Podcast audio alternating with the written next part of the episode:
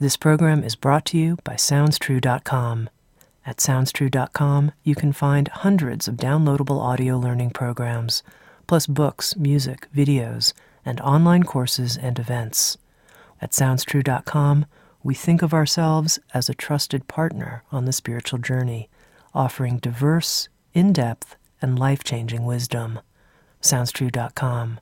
Many voices, one journey.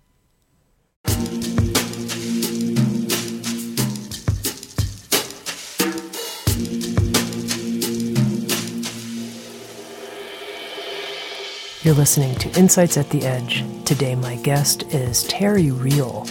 Terry is an internationally recognized family therapist, speaker, and author. He founded the Relational Life Institute, offering workshops for couples, individuals, and parents across the country. He's the best selling author of several books, including I Don't Want to Talk About It Overcoming the Secret Legacy of Male Depression and The New Rules of Marriage what you need to make love work. With Sounds True, Terry Real will be participating in our new Psychotherapy 2.0 online training summit. It takes place September 7th through the 13th. Each of the seven days of Psychotherapy 2.0 include two free 90 minute broadcasts with leading psychotherapist trainers, including Bessel van der Kolk, Steven Hayes, Ellen Bader, Diana Fosha, and Jack Kornfield, and the entire series is hosted by a lead trainer in the world of trauma and attachment therapy, Diane Poole Heller. For more information about Psychotherapy 2.0, Sounds True's new online training summit, please visit us at soundstrue.com. In this episode of Insights at the Edge, Terry and I talked about relational recovery and the most important skills we need to develop what he calls a full throttle relationship. We talked about the challenges in relationship when one person takes a position that is either one up, what Terry calls grandiose, or one down when we feel ashamed, and how men and women can meet in a different way on equal footing.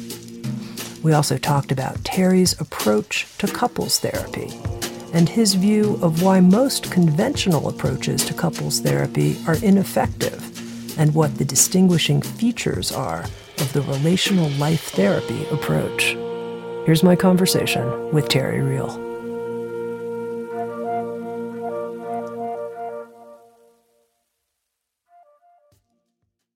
Terry, I'm so excited that you're going to be part of Sounds True's upcoming Psychotherapy 2.0, an online training summit that is really looking at the leading edge of psychotherapy and what can be learned by therapists today that's perhaps different than the way therapists were trained 5, 10, 15, 20 years ago. And what I'm curious to know right here at the outset is when it comes to couples work, what do you think is new in your experience, in your work in the field of psychotherapy? What do we know now that maybe we didn't know 5, 10, 15, 20 years ago? Oh, that's great, Tami. First of all, thank you for having me uh, on on the uh, show, and um, I'm I'm very honored to be here and pleased to uh, talk about my work. Um, uh, let me tell you some of the things where I break from what I learned. I uh, about 15, 20 years ago, I started doing what I call relational interventions for couples on the brink of divorce who uh, hadn't been helped by any other therapy. And that's the bulk of my clinical practice now. People fly in from around the country, and we spend two days together and at the end of two solid days together, we decide that you're either back on track or you're getting a divorce. This is the absolute last stop. And I got pretty good results. I'm not saying I healed everybody, but I did manage to pull the vast majority of couples off the ledge. And what I realized is that I was breaking most of the rules that I had learned in couples therapy hmm. about how to be a couples therapist. So here are a few things I do differently. One is um, uh, I'm in it with you. uh, I judiciously self disclose. And when I say I, I mean me and all of the students that I've trained over the years in this method that we call relational life therapy or RLT. So all RLT therapists self disclose. We're more like 12 step sponsors uh, than that blank screen. We talk from the authority of our own relational recovery uh, over the years. And so I'll talk about a fight I might have had with my wife, or I'll talk about uh, issues with my kids. And I make a point of saying, see, we lose a great therapeutic school, uh, uh, tool uh, by being neutral, by uh, hiding behind this professional mask. I can look at somebody, I could say, hey, you know, Tom, if you come from a dysfunctional culture, so do I. If you came from a dysfunctional family, so did I. And the skills that I use every day are the same skills that I'm downloading to you. And you know what? I used to be like you. I used to be depressed or self medicating or angry like you, and I'm not anymore. And this is better. And what I want to tell you is if I can do it, you can do it. So let's get started. So, one of the first real differences is we're emphatically in it with you. We're neither above you like an expert, nor are we following you like a facilitator. Mm-hmm. Uh, that's one big difference. Very good. I think I get that, and that's helpful. Wonderful. Yeah. One, one of the things I say, Tami, is I can't teach somebody how to be relational without being relational with them. So uh, we're we're persons, we're humans to our clients. Well, and I think you know, is, just to say one comment, I think ahead. that's so helpful too. It gets rid of the cartoon therapist who's parroting back what you say, and you know, th- this blank screen that's just you know ping ponging back at you. And I think that's one of the kind of cartoon versions of therapists that's was so yeah. frustrating to clients. It's really frustrating. Which brings me to my second uh, thing, which is we teach. I teach. Uh, I differ from some other, even current, uh, particularly trauma people who think once you remove the childhood traumas and the obstacles, that people will intrinsically know how to be intimate. Uh, I believe that we live in a uh, patriarchal, narcissistic, addictive culture that has a lot of anti relational bias in it. And within that culture, we just don't give our sons and daughters the skills that they need to have the kind of wonderful relationship we all want these days. So uh, I will tell people what to do. That's the other part of not being neutral. You know, somebody will say to me, I can't believe you did that. That really pissed me off. Blah, blah, blah, blah, blah. And I'll say, Can I tell you what you just meant to say? Uh, okay, sure. What you just meant to say is when you go behind your wall like that, I really miss you. And I feel kind of helpless about how to re engage. Isn't that what you meant to say? Yeah, that is what I meant to say. So I'm not shy about educating people, and we focus on three things accountability, vulnerability, and empathy. And I think part of what's revolutionary in the work I do is I believe you can teach people. You don't have to get into psychoanalysis for 15 years.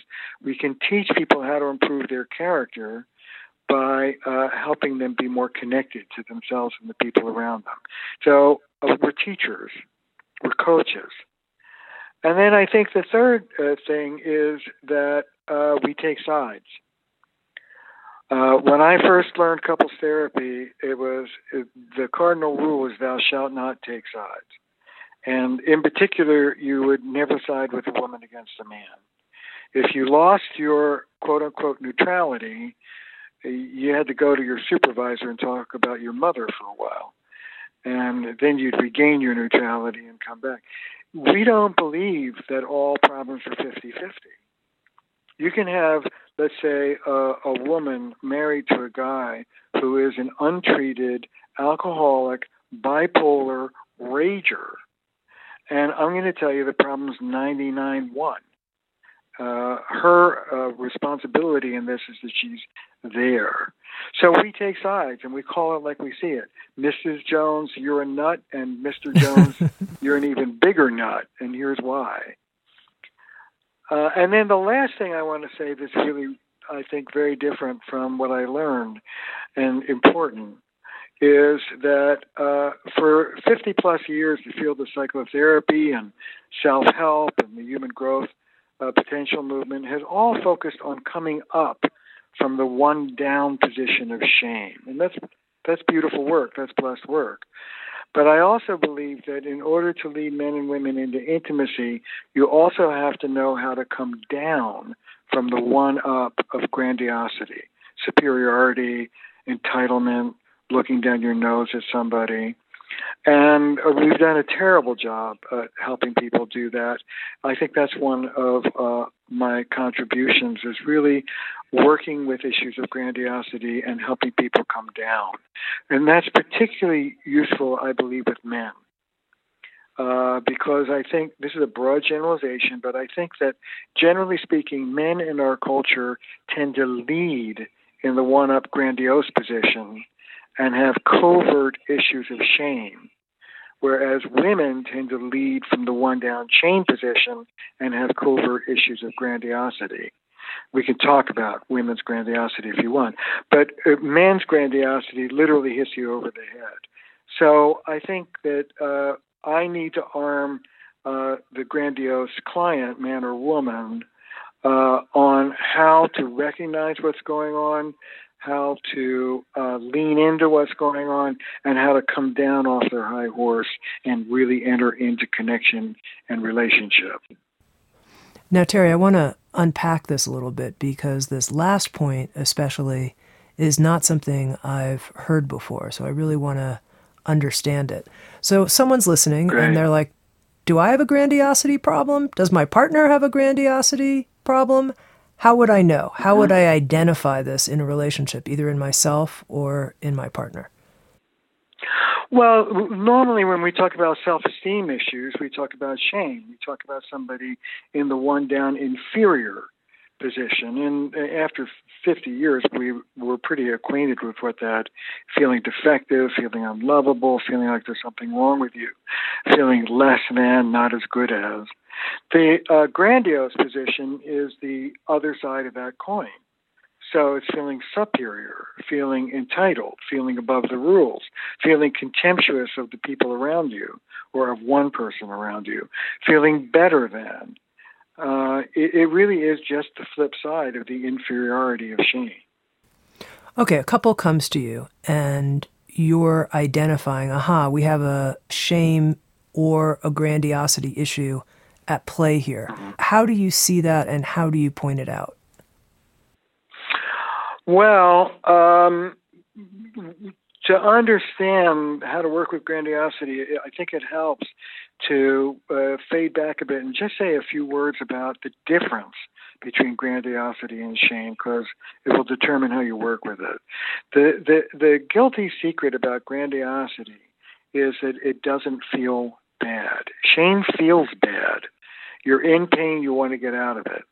Grandiosity actually feels pretty good in the moment. It feels good to feel superior. It feels good to, you know, haul off and tell your boss to shove it. It feels good to make out with your secretary at the water cooler. All these are acts of superiority and grandiosity, being above the rules. And they feel good in the moment, even though they create a lot of trouble for you. The second thing, which is related, is that grandiosity impairs judgment. It impairs your sensitivity to the impact you're having on others, and it impairs your awareness of the negative consequences of your behavior. So, for example, uh, the psychiatrist here in Boston, George Vaillant, once said there are two kinds of people in the world. There's a guy who walks into an elevator, gets claustrophobic, and turns green. There's a guy who walks in an elevator, lights up a big fat stogie, and everybody around him turns green. That's the difference between shame and grandiosity. Shame based people have pain, grandiose based people have troubles. The pain is really between them and their environment. The people around the grandiose person are in pain. So, one thing is that I like to work with grandiose people in the context of their relationships. I want the other guys in the elevators in my room with me. So I'm talking about partners, wives, husbands, and even kids. The other thing is that I want to empower the partner of the grandiose person to stand up to that person. This is called leverage. And uh, what I uh, teach my students is it, it, if you're working with a grandiose person, because they don't feel particularly bad and their judgment is impaired, they're not in a lot of pain about what's going on with them. And you have to answer the same question that's on their mind, which is why should they put up with you? And that's leverage. Leverage means you have something in your back pocket that they want, like a happy, sexier wife, for example, and you stand between them and negative consequences they don't want, like sleeping on the couch for the next three months. The other great source of leverage in the your kind of opening gambit with a grandiose client is the kids. You know what, Bill? What kind of father did you have? What kind of father do you want to be? You know, it must really kill you to realize that in this family, you have become your father. What's your relationship with your father? What kind of relationship do you want your kids to have with you? You know, we have a saying pass it back or pass it on. If we don't wrestle this together, the people who's going to be most damaged by that are your children. Is that what you want to see happen here? So it's all about motivating, the, opening up the eyes of the grandiose person so they see what they're doing and they don't feel good about it anymore. They feel motivated to change. That's the first order of business. And that's the one, frankly, that most therapists skip over. Once you have the grandiose person saying, okay, I guess I'm grandiose. Okay, I can look down my nose at my wife. I can be contemptuous of her. Okay, I can skate above the rules uh, then the next step is to create some distance between that person and his or her grandiosity. This is not you. This is a part of you. There's some daylight between you and these bad traits that we can work with. You can hold them at arm's length and you have some choice about whether you want to go with them or whether you want to lean in and try something different. So, first, it's about empowering the spouse and then it's about empowering the grandiose person. Now, I'm curious how, as a practitioner, did you start identifying this pattern? What were you witnessing in these couples that came to you? And yeah. Yeah. Well, not to be too flip, but I like to say uh, I first learned how to do family therapy when I was about four years old with my own dysfunctional family. I had a grandiose father uh, I had a covertly shame based, overtly grandiose father who was uh, violent psychologically and to some degree physically as well. And I really learned how to become a therapist in order to figure out my father and what to do with him because I knew in my guts that if I didn't find a way to make sense out of him, that I was doomed to repeat him in some ways, which I think is true.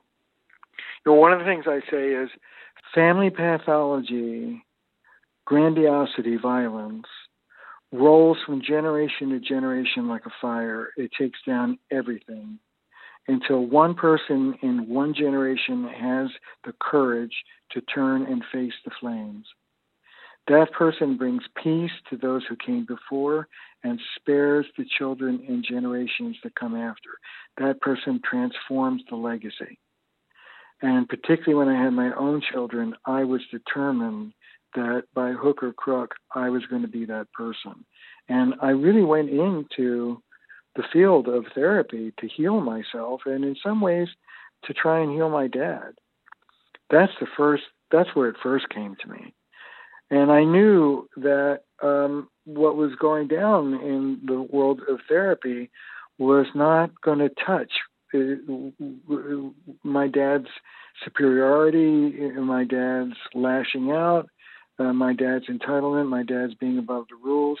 Um, I needed a way. I started working with men uh, primarily on this issue of grandiosity. Now I work with both, but I started off with guys, and I needed a way to uh, confront them with love. I needed a way to uh, see in the field there were kind of feminist uh, therapies, domestic violence therapies that held the guy's feet to the fire, but they weren't very empathic or loving to him.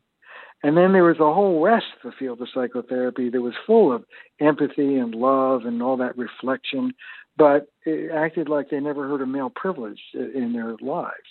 And I needed to tell the truth to these men and let them feel like I was loving them and holding them both in the same time. And that's actually become one of the real hallmarks of uh, of my work and our work, which is telling the truth with love. And uh, most people don't know how to do it, and frankly, most therapists don't do it. They lean on the love part, and they're a little shy on the truth part. Uh, so, um, what evolved for me was a technique I called joining through the truth, telling the truth to grandiose men and women in a way that not only didn't put them off, but left them feeling like you were rooting for them, you were on their side. Look, you know what? You didn't ask for this. This is this is a legacy from childhood. Uh, it's ruining your life. It's damaging your family. You're a decent guy. I've been with men who are not decent to the bone. They're cold, but you're not. You're warm. You listen to me. You laugh at my jokes. I feel connected. You're a nice guy. I'll tell you what's so sad. Oh, philanderer or rager or drinker or whatever you are. I'll tell you what's sad. I'm talking to a nice guy who has behaved indecently for the last 20 years. Will you let me extricate you from all this nonsense? Now, who's going to say no to that? So the essence was separating the grandiose traits from the decent person underneath and forming an alliance with that decent guy or gal underneath to stand up to this and change the legacy they inherited. Now, you've mentioned a couple of times, Terry, that your work with grandiosity began with men, but now you also work with women who yeah. express these grandiose tendencies. And, you know, without getting too stereotyping of men are like this, women are like that, because I don't want to sure. even ask the question in a way that makes it sound like we live in this complete binary world. But what are you seeing in your work with women?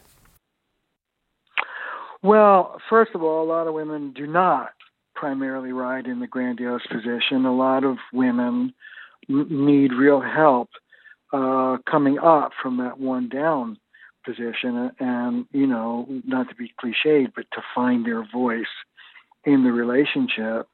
Um, let me say something about that because what what happens is, uh, you know, over the course of the last 50 years and the women's movement and all that empowerment, one of the things I ask uh, folks as I travel around the country is this What's the one value that's shared by mainstream patriarchal culture and virtually all of the counterculture movements and growth movements? Spirituality, psych- psychotherapy, 12 step.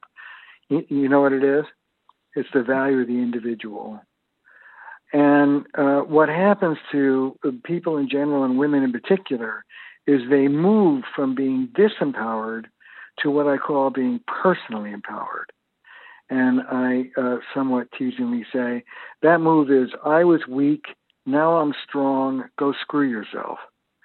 You know, I was weak, now I'm strong, now I'm going to open up and uh, open my throat and speak any old way I want to and really let you have it. And you got a lot of support in the culture, particularly for women, of individual personal empowerment. You go, girl, don't put up with it. The next step, I believe, is what I call relational empowerment. That means I was weak, now I'm strong. I'm going to bring my full voice into this relationship. I'm going to stand toe to toe with you with love, and I'm going to help you succeed. I want you to succeed. I love you. And relational empowerment has a completely different vocabulary and particularly particularly a different energy a much more loving energy than individual empowerment. So the work for women is a lot about moving out of disempowerment for sure, but also moving down from the one up of that individual empowerment, softening the voice, cherishing the relationship, cherishing the husband, even as you stand up to him. So let me can I give you a clinical example? Sure. What that sounds like? Yeah. Yeah. Um, you, you know what? I'm not going to do a clinical example. I'll do one from my own life. This is where I learned this. I learned this, it just came to me in one moment in my life. I was with my friend Alan. We had had a fight. Uh, I don't need to go into the details of the fight, but he, he, we were over, my wife and kids and I were over his house for a barbecue, and I let him have it. And he turned to me and he was visibly shaking. I mean, this was intense uh, emotion on both sides. And here's what he said to me. I, I won't forget it. He said, Terry, the first and most important thing I want to tell you is that I love you. You're one of my best friends, and you're going to be one of my best friends to the day we die. That has nothing to do with what I'm about to say. Now, the rest of what I want to say is this I've invited you to my home. These are my kids. This is my wife. That's my barbecue. You come into my home and you bring that kind of energy, that angry, self righteous energy, onto my porch. I want to tell you, I spent my whole life divesting of that energy. I grew up with it. I don't have it, and my family doesn't have it. Now, I can't control you, Terry. You have the right to do what you want. But I want you to know that every time you bring that energy into my world, I'm going to tell you how very much I don't like it. And let me tell you, brother, I don't like it. That's relational empowerment. Loves me, cherishes me, and stands up to me all in the same breath. That's what I want to teach women. Mm-hmm. Mm-hmm. Now, I want to tease out one phrase Terry, that you said in the very beginning of our conversation. You said that you share with your clients about your own quote unquote relational recovery. And I thought, huh, that's interesting. Relational recovery. People talk about other kinds of addictions and recovering from an uh-huh. addiction. Tell me what you mean by that phrase that you've gone through relational recovery. Well, I believe that we live in a patriarchal culture that the traditional roles for men and women, while they're changing, are far from change, and that those traditional roles uh, preclude intimacy. Marriage was never built for intimacy. Marriage was built for real estate and for investment and for help with labor and stability. This idea that we're going to be lifelong lovers, heart to heart talks, and great sex and 50, 60, and beyond. This is a brand new idea and the old roles and the old rules just don't deliver on that ambition. So both men and women, I believe, are knocked out of real connection and intimacy with themselves and others. If you read the literature on women's psychology, Jean Baker Miller, Carol uh, Gilligan, the Stone Center, women, are, young women are knocked out of real honest connection at the edge of adolescence, at the edge of womanhood.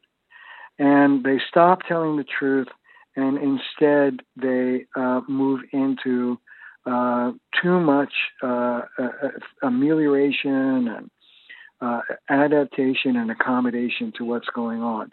It's what Carol Gilligan calls the tyranny of the nice and kind. And they lose their voice. That's changing, but it still needs work. Boys are knocked out of authentic connection. Do you want to take a guess about at what age? Uh, let's say five or six. You got it. A little younger, three, four, three, four, five, and six. By the time boys have entered kindergarten, they've already internalized the code. They are, what research tells us is they're no less emotional than girls at that age or sensitive, but they're less expressive. They've learned to keep their mouths shut. They've learned to wall it off. So boys learn to separate from their vulnerable selves and adopt the masculine code at three, four, five years old. And what is that code? The essence of what it means to be a man in the traditional setup is to be invulnerable. The more invulnerable you are, the more manly you are.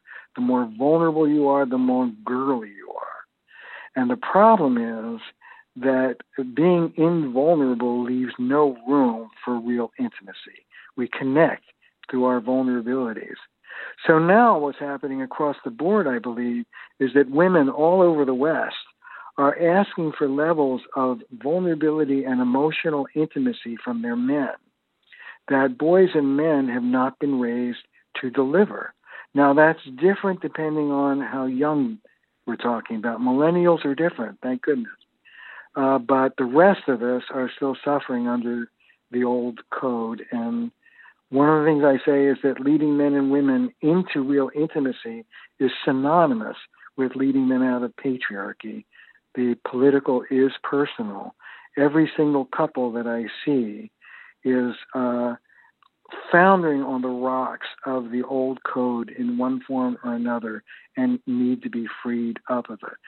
So, me included, uh, I grew up with a grandiose, uh, overtly grandiose, covertly shame filled father. I grew up with a mother who stood by and did not protect my brother and me. Uh, I call that the unholy triad of patriarchy uh, irresponsible man, unhappy woman, boy, sensitive in the middle, feeling both of their pain. And that was me. And I was depressed and I self medicated with alcohol and drugs and women. I acted out. I was narcissistic. I was not that easy to get along with. And I had to break all of those structures down and reconfigure them in order to be happy inside my skin and to have a happy family, which, knock wood, thank you, uh, spit three times, I have. But I earned it. No one gave it to me. And again, if I can do it, you can do it.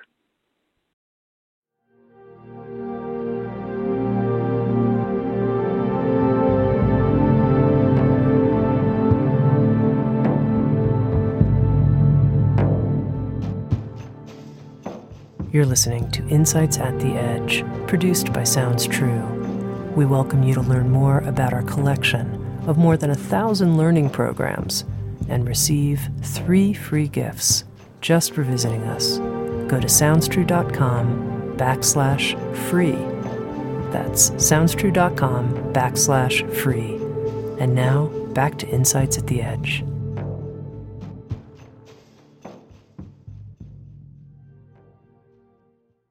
One of the things, Terry, I've heard from really from people I know, from friends of mine, is you know, Tami, you're such a proponent of therapy, but when it comes to solving relationship issues, couples issues, God, in my experience, therapy just doesn't work. I've been to therapists before, me and my partner, blah, blah, blah. And it just doesn't work. You know, you're lucky. You have a, a happy marriage. Good on you. You found the right partner. But just stop suggesting therapy, please.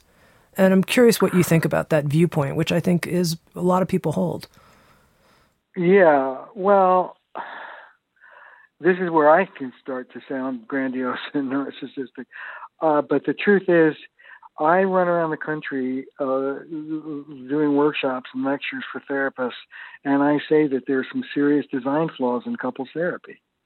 And this, you know, uh huh, uh huh, tell me more about it. Gee, I'm sorry you feel like that the traditional therapy we've all been trained in just doesn't do anything for uh, a couple that's either too distant or fighting. It just isn't active enough. So, in the therapy that I do, I get in, I lovingly confront the issues, I name things. Um, I had a guy in my office just before this call who was raised by two alcoholics. He uh, was raised by a raging dad. He doesn't rage, he's passive aggressive. He expresses his anger by shutting down and going away. But he does it to his wife, he does it to his kids. He's done it for 30 years. The kids are now grown, they don't want to have anything to do with him. And he's been in denial for uh, decades. I look at this guy, and the first thing I say to him is, She's right about you You give little, you've been really selfish for 30 years, and you've been difficult to live with. And now the bill is due, and your family doesn't want much to do with you. Uh, I can understand how you develop that way coming from where you come from. But if you grew up in a miserable childhood, in order to get from that miserable childhood to the happy, healthy relationship you deserve, demands a lot of personal work. And that means help. That means therapy from the outside. But I do believe, frankly, that much therapy is not particularly effective. I wish I could say something different. But there are talented therapists of many different schools. There's much more active therapy than the tradition. And um, if you look hard enough, you can find somebody. If push comes to shove, not to be whatever, you can go to my website, and there are RLT therapists all over the country now. So I have faith in them. Now, You've been talking, Terry, about men and women in relationship, and here we are in the age of marriage equality for gay and lesbian couples. And I'm curious yeah. if you work with gay and lesbian couples and how you think that affects some of your theoretical work, if you will, and how it's changing your approach, uh, if at all. Great. These are wonderful questions. I do work with same-sex couples. I I haven't worked much with transgendered folks. It just hasn't been. But I have worked a fair amount with same-sex couples. And one of the things I say to my students about same-sex couples is remember two things. The first to remember is while again, while it's changing, it isn't changed. You are dealing with an oppressed minority, and oppression has consequences. So when I'm working with a gay or lesbian couple, I'm really interested in their coming out stories. How did you first know you were gay or lesbian? What was that like for you?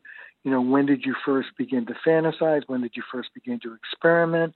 who was the first person you told? Did you feel okay about it? Were you ashamed of it? And you're going to get a narrative if you just open that up. Everybody's got a story and a deep, uh, heartfelt story.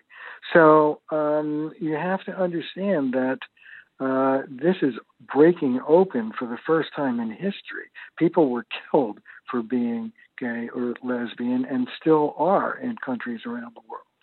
The second thing to remember is that you're dealing, are you ready? You're dealing with a same sex couple, two men or two women.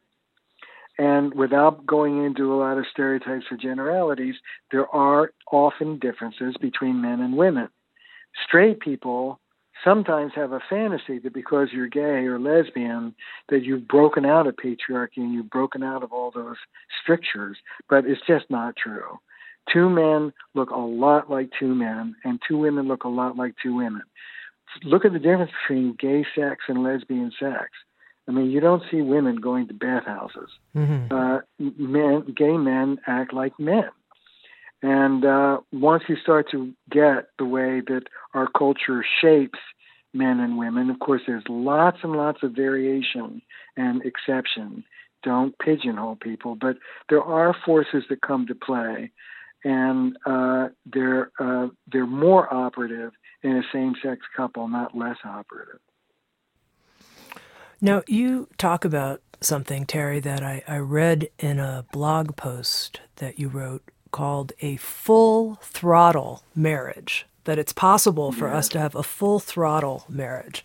And I thought, okay, that's a great phrase. I think most couples are looking for a marriage that they can feel positive about, you know, and they're like, great, I feel positive about my marriage. I'm in a very small percentage of people. Full throttle marriage, I don't know. That's a myth. That's a myth. So, first of all, tell me what you mean about having a full throttle marriage. And then I'd love to know what are the most important skills so that I can have oh, one. marvelous. Terrific. Well, by full throttle marriage, I mean connected and alive. You know, when you ask people why they had affairs, universally, uh, with all the different things they say and all the different explanations, they'll say, it made me feel alive. And what happens in so many marriages is deadness starts to creep in. And I believe that the reason why we settle with each other in these ways is because we stop taking each other on.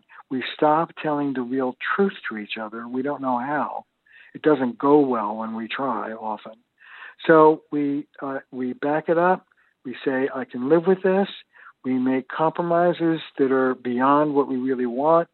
We start building up resentment, and all of that shuts down passion and shuts down generosity. You know, if I'm angry at you because you've been pissy with me for the last two days, but I don't say a word about it, you come to me and want to make love, and you know, I've got a headache. Uh, it just comes out sideways. So I talk about what I call fierce intimacy. Fierce intimacy. And it's that same thing that I developed with clients telling the truth to somebody in a way that makes them feel you're on their side and you love them. At the same time, you're standing up to what's dysfunctional and you're putting your foot down and saying, These are the things I want and need from you. And then the relational question is, What can I give you to help you give them to me? So uh, it's about rolling up your sleeves, working with the person you've really got instead of the one you dream of and deserve, but working with the uh, imperfect character you're stuck with and leaning into that person and finding a way to deal with each other uh, so that uh, if something's awry, you can get back on track rather than just let it sit and fester. To me, that's the most important single skill. How much do you think of having this full throttle marriage, if you will, or just a really terrific marriage, is quote unquote skill based versus like, you know, I got lucky and met my soulmate? Or is it more like, hey, look, you know, I needed to develop? I mean, you used an interesting phrase in your own life. I earned the life yeah. that you have with your family and your wife. Yeah. How much is about a learning process, a skill building process? All of it. All of it. And, and what I would say is, oh, I'm lucky I found my, my soulmate. Now let's not screw it up over the next 30 years. And the picking a good partner is great, and that early passion uh, in the relationship is great. When I have a couple and one of them says to me, usually in private, you know, the truth is I never really loved this person anyway. I got married for my parents, or it looked good on paper, or I was pregnant. That's trouble. But most people start off with an authentic, passionate connection. The skills come in to keep that authentic, passionate connection. And yes, there is a relational technology, how to speak, how to listen, how to bring a partner who is in disrepair with you back into harmony with you. There are some basic skills that um, most people in our culture simply haven't mastered. The, the, the, that would have been fine 50 years ago when a nice, companionable marriage would have been enough. But if you want, what we want now is we want a lifelong lover relationship with each other. And if that's what you want, then yes, there's a repertoire of skills for you to master in order to meet that new sophisticated ambition. If your ambition is going to be historically brand new, then the skills you use to implement it better be historically new along with it. Now, you mentioned the skill of taking a relationship that's from a state of disharmony back into harmony. And so I'm imagining yeah. someone who's listening who said, you know, look, there's some clear disharmony in my relationship. What skill is Terry pointing to? What do I need to do here? What's the talent I need? Well, the person who's in disharmony, I mean, this is a short version you know, I do whole workshops on this, and and I wrote a book on on this. But the the short version is um, the skill the person who's in disarray needs is to open up their mouths and speak, and speak in a way that's clean from the I, not the you. Uh, that's forward looking. These are the things I would like, not just complaining about what's gone wrong, but helping your partner get a sense of what right would look like. Uh, and then having uh, the the good heart, the goodwill to really wish your partner well. It's what I call remembering love. Remember that the person you're speaking to is someone you love and not the enemy. And the reason why you're speaking is to make things better, not to prove a point or control thing. On the other side, uh, the person who's on the receiving end of a partner who's in disrepair, I talk about what I call relational jujitsu. And we could do a whole talk just on that. But in the West, what we're taught is you take the hit full in the chest and then you hit back, and the last man standing wins. In the East, the way it goes is somebody comes at you with a, a ferocious energy. You step a quarter of an inch out of the way, give a flip, and they go right by you. That's what I teach people to do. So, for example, I, I say to guys, uh, and this is a bit facetious, but I say to guys, hey, look, I have a way, I have a method of disarming an upset, angry woman within seconds 50% of the time. It doesn't work all the time, but hey, 50% is not bad. You know what it is? You want to guess what it is, Tami? Uh, I don't know. Give her what she's asking for.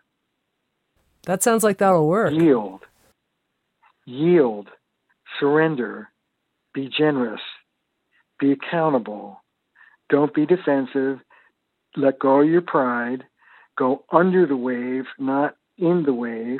Find something in what this person is saying that you can be accountable about and find something in what they're asking for that you can give them. And be generous. Be generous of heart. Now, the person on the other end may be asking for the moon. You know, my wife might say to me, Terry, you left the milk out of the refrigerator again. You're just like your dad. You're a slob. I've asked you not to do that in front of the kids. And what I want is I want you to go into psychoanalysis about this uh, five days a week for the next at least four years. I want you to say you're sorry to me and the kids, and I want you to get another milk carton.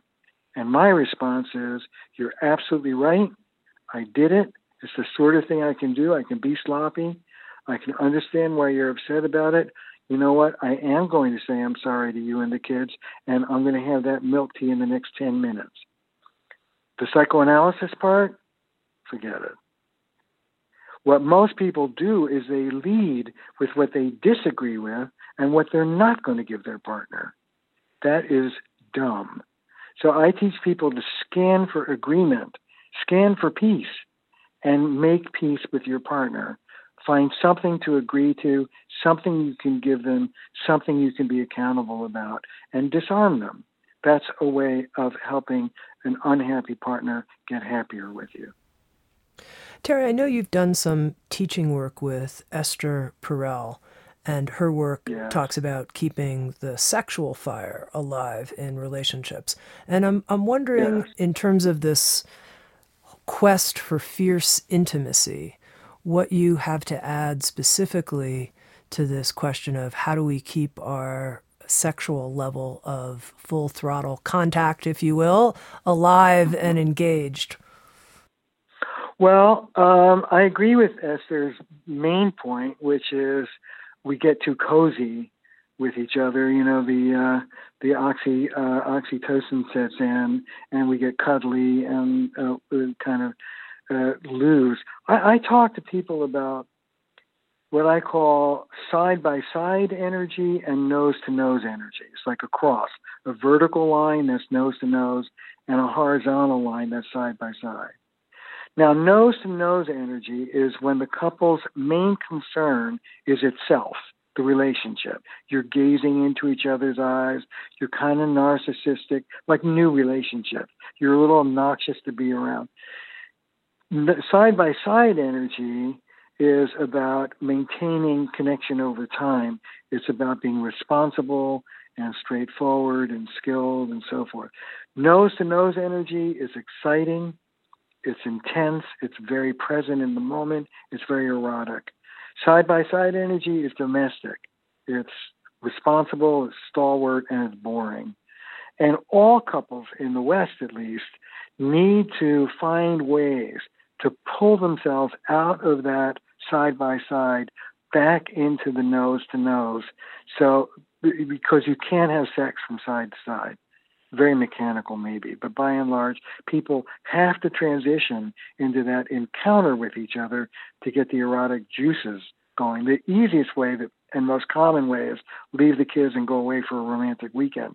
But you have to find a way to really connect with each other in the middle of the life you're in. So the first order of business is taking this seriously. I like to talk to men and women about keeping a little erotic energy at play as you go through your day. You know, this happens in affairs. It's one of the characteristics of an affair. It's hot, it's sexy. And, you know, there are little dirty notes and so on and so forth. Do that with your spouse. Walk over to your spouse, assuming uh, that your sex life is reasonably okay and nobody's feeling bullied or anything. Walk over to your spouse and give them a nice kiss on the neck or whisper something in their ear or tell them how excited you are just thinking about them today. Keep a, lot, a little bit of that lover. If you want to be lovers, be lovers. Act like a lover. So get yourself out of that side by side energy and pull yourself into a little romance. That's one. Two is tell the truth to each other. And um, three is a little constructive distance or mystery can go a long way. That's Esther's hit record, and uh, it's very European, and uh, it's really quite lovely. So those three things are what I would say. I'm curious, Terry. Here you are. You've talked a little bit about your family life and your wife, and you're, you know, a public figure, if you will, talking about how to make a marriage work really well. And I would imagine that would put a lot of pressure on you in your own married life and family life to really walk the talk. And so I'm curious sort of how that's going for you. The pressure, do you feel pressure about that? And then what part is the hardest for you in terms of walking your talk?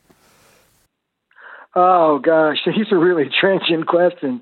Um, you don't mind if I take a break and go to the bathroom? okay. uh, okay, how do I walk it? Well, my wife Belinda is a family therapist like me. She, like me, comes from a terrible trauma background. And we have to use these skills or we get into trouble. Well, one of the things I say to the couples I work with is if Belinda and I don't use the same skills we're teaching you, then we look just as ugly as you do. And we do upon occasion. You know, we'll yell and scream and take a time out and I'll sleep in uh, one of the kids' rooms. I mean, we're we're uh, normal human beings, and uh, couples do fight. You know, there's a saying: there are two kinds of couples in the world. There are distant couples and fighting couples. Uh, I say hot couples and cool couples. Belinda and I are a hot couple. There's a lot of passion, and uh, on a bad day, there's a, a fair amount of uh, fighting as well. Both of us have learned to manage it. We take time outs, we take breaks, we uh, take a, either of us will take a walk around the block, um, have a little chat with our inner children who have seemed to have grabbed the wheel, and uh, come back when we're centered in our adult selves again. Uh, that happens mm, fairly regularly. That we have to take a time out and take a break and regroup and and come back to our senses.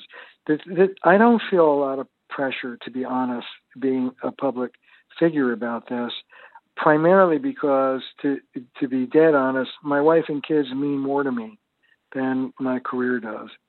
So uh, I don't want to fight with Belinda because the primary thing is it's really upsetting to me when we do, and I'd rather have a nice evening. That's my motivator. You know, what kind of evening are we going to have? I could be one of the things I say is you could be right or you can be married. I could be right and stick to my guns and fight with you all night, or I can do some of that jujitsu and let go of my stiff necked pride, come to you and say, honey, I don't want to fight. I'm sorry. What do you need? Let's get out of this. Let's make up. And I choose door B because that's where I want to be. Um, thinking about my career in those moments, it really is a secondary mm-hmm. issue. Mm-hmm. Now, you mentioned that occasionally you'll sleep in, you know, on the couch or in one of the kids' rooms, something like that. And in one of your yeah. blog posts, I thought this was really interesting. You were like, you know, I want to dispel this myth of don't go to yeah. bed angry, which is one of the toasts that, of course, you hear at people's weddings. They say, let me wish for you what my grandparents wished for me, never go to bed angry. Yeah. And here you are saying, hey, come yeah. on, that's not the most important wish we can bring to a newly married couple. Can you explain that to me? Well, Belinda and I go to bed angry uh, every once in a while uh, uh, uh, on a fairly regular basis over our 30 year marriage. And uh, it, it happens to work for us that we both have a good night's sleep, wake up, and we're less uh, entrenched in our position. Uh, the uh, the break that comes from sleep and waking up together, we look at each other in the morning and go, I, I don't even remember what that fuss was about. Uh, how you doing? So uh, I think it's sometimes very helpful to sleep on it and uh, come back in, in, in a new day. There are all sorts of, you know, this culture doesn't deal with the blood and guts of real marriage. I talk to people about what I call normal marital hatred. And I've been doing this for 20 years. Not one person has ever come up to me and said, What do you mean by that? Mm-hmm, mm-hmm. Marriage is hard. The dark night of the soul in your marriage is dark. And we don't acknowledge that in our culture. You know, don't go to bed angry. Don't ever be angry. Like it, it's uh, there's a, a myth of we there are three phases in a relationship harmony, disharmony, and repair. The early stage, the disillusionment, and mature love. And in our culture, we've frozen that harmony phase, and that's a good relationship. You know, just like a good body is a 17 year old body, or a good sex life is passion seven days a week. You know, we, we freeze these ideal images and we don't deal or give people the skills they need to deal with the blood and gut real reality of being an imperfect being, rubbing shoulders with another imperfect being. It's tough. Fierce intimacy. I like it, Terry. I think you're saying something here in this conversation that's been, I think, quite eye opening versus the myth, the myth of the frozen 17 year old body harmony version now, I'm really happy, Terry, that you're going to be part of our Psychotherapy 2.0 online training summit, as I mentioned in the beginning of our conversation. It's a seven day training summit online. Listeners have two free 90 minute sessions per day, really with some of the leading trainers of psychotherapists in today's world, including der Kolk, Steven Hayes, Jack Kornfield, Ellyn Bader. This is all being hosted by Diane Poole Heller, who is a leading trainer in the field of trauma and attachment therapy. And the title of your presentation, as part of the Psychotherapy 2.0 online training summit, is Working with Trauma in Couples Therapy Healing Inner Child Parts. And I'm wondering if you can give our listeners a sense of what this training session will be like working with trauma in couples therapy? Mm-hmm. Mm-hmm. Well, the the issue is the skills are great, and they really are great, and they need to be part of the mix. But when somebody's triggered, when they're flooded by a child ego state or child feelings, all bets are off. One of the things I say is one of the most important questions is which part of you is speaking? Is it the adult present part of you, or is it some triggered inner child part of you that's grabbed the wheel? And so, another part of the work, the three parts of the work I do one is loving confrontation, three is education, and two is trauma work and working with your inner children. Um, let me see. Can I tell you a story? Yeah. Okay. Um, I'll give you a flavor of what that what that's like. Although it can be very experiential, eyes closed, bring your child into the room, talk to your child, and all that. But it can be also just conversational. So here's the story: couple comes to see me. It's a typical he said, she said. He says that she's irresponsible, selfish, and kind of a flake. She says that he's a brute. So I drill down and get examples from each. How is she a flake? Well, she's late sometimes, and she's uh, she forgets things. And okay, how is he a brute? Well, in the last two weeks, he called me the c word. He physically blocked my exit when I tried to take a time out, and he spit on my windshield. I say to him, "You spit on her windshield?" He says, Yeah. He said, But you don't know what she was saying to me before. You don't expect me to sit there and take it, do you? I look at him. I let the pause gather some momentum. And then I say to him, I don't know, but I suspect you don't know the difference between standing up for yourself and attacking somebody. That gave him pause. I then said, Who was the angry one in your family growing up? You go through the stance up to the generation above. My father. Tell me about it. Uh, he was a mess. He was angry all the time. He would come home and you would scatter because God help you if it got in his way. Where was your mother? Why didn't she protect you? Uh, she worked a lot and she was a doormat. She was useless in this department. In fact, not only did she not protect me, but I'm the one who protected my little sister. What did you do? I used to lock her in the basement. Don't get the wrong idea. It was a finished basement. I had toys and video games, but I kept her out of harm's way. I said, How old was she? Three. How old were you? Five. I look at the guy and I say, You know, I don't know. But my guess is there is some five year old version of you that felt something like, Hey, dad, if you lay one God-forsaken hand on my sister, I'll kill you. He said, That's exactly what I felt. I said, How did I know that? He said, Okay, I'll bite. How did you know that? I said, Because you defend yourself like an angry five year old. Will you let me work with that five year old and teach him how to calm down, teach you how to calm him down, and have you be an adult to your wife and not a child?